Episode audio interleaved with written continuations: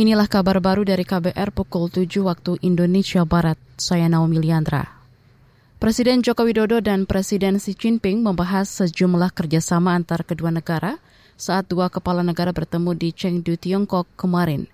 Antara lain kerjasama perdagangan, investasi, kesehatan, hingga riset dan teknologi.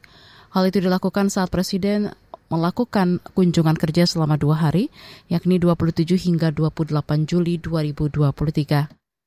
Menteri Luar Negeri Retno Marsudi menjelaskan beberapa hasil pertemuan tersebut. Dan kunjungan ini bertepatan dengan 10 tahun kemitraan strategis komprehensif Indonesia RRT. Rekan-rekan pertemuan bilateral utamanya membahas penguatan kerjasama ekonomi yang saling menguntungkan, selalu mempertimbangkan pemakaian tenaga lokal dan friendly terhadap lingkungan.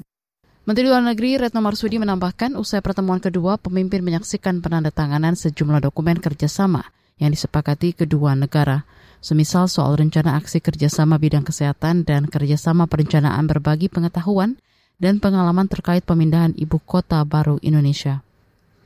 Kepolisian diminta transparan mengusut kasus kematian Bribda IDF akibat tertembak seniornya yang juga anggota Densus 88 Anti Teror Polri. Mengutip antara, pengamat kepolisian dari Institut Keamanan dan Studi Strategis ISES, Bambang Rukminto beralasan transparansi perlu dilakukan agar tidak mengulang kasus pembunuhan Brigadir Yosua yang pernah mencuat sebelumnya. Yang meminta Polri membuka seterang mungkin siapa pelaku penembakan, memakai senjata apa, kapan, dan di mana.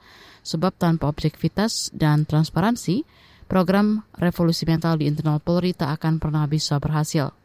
Akhir pekan lalu, Bribda IDF tewas tertembak senjata api milik seniornya Bribda IMSP di Flat Rutan Cikes, Bogor, Jawa Barat. Juri bicara Densus 88 Aswin Siregar berjanji akan mengusut kasus itu secara transparan dan ilmiah, baik secara etik maupun pidana. Tim pencarian dan pertolongan SAR gabungan Kabupaten Banyumas melibatkan Dinas ESDM setempat untuk membantu upaya evakuasi delapan pekerja yang terjebak di lubang tambang emas di Kecamatan Aji Barang. Pelibatan dilakukan lantaran ESDM memiliki kamera hall untuk memantau kondisi di dalam lubang tambang yang masih tergenang air.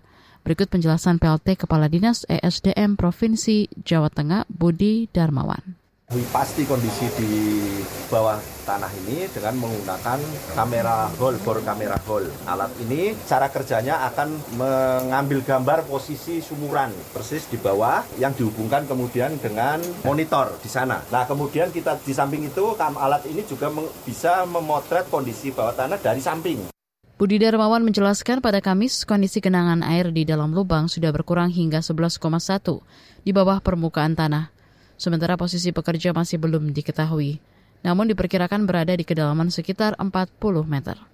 Budi enggan menjelaskan sketsa denah lubang. Kata dia kondisi faktual baru akan diketahui setelah kamera hall diturunkan. Demikian kabar baru, saya Naomi Liandra.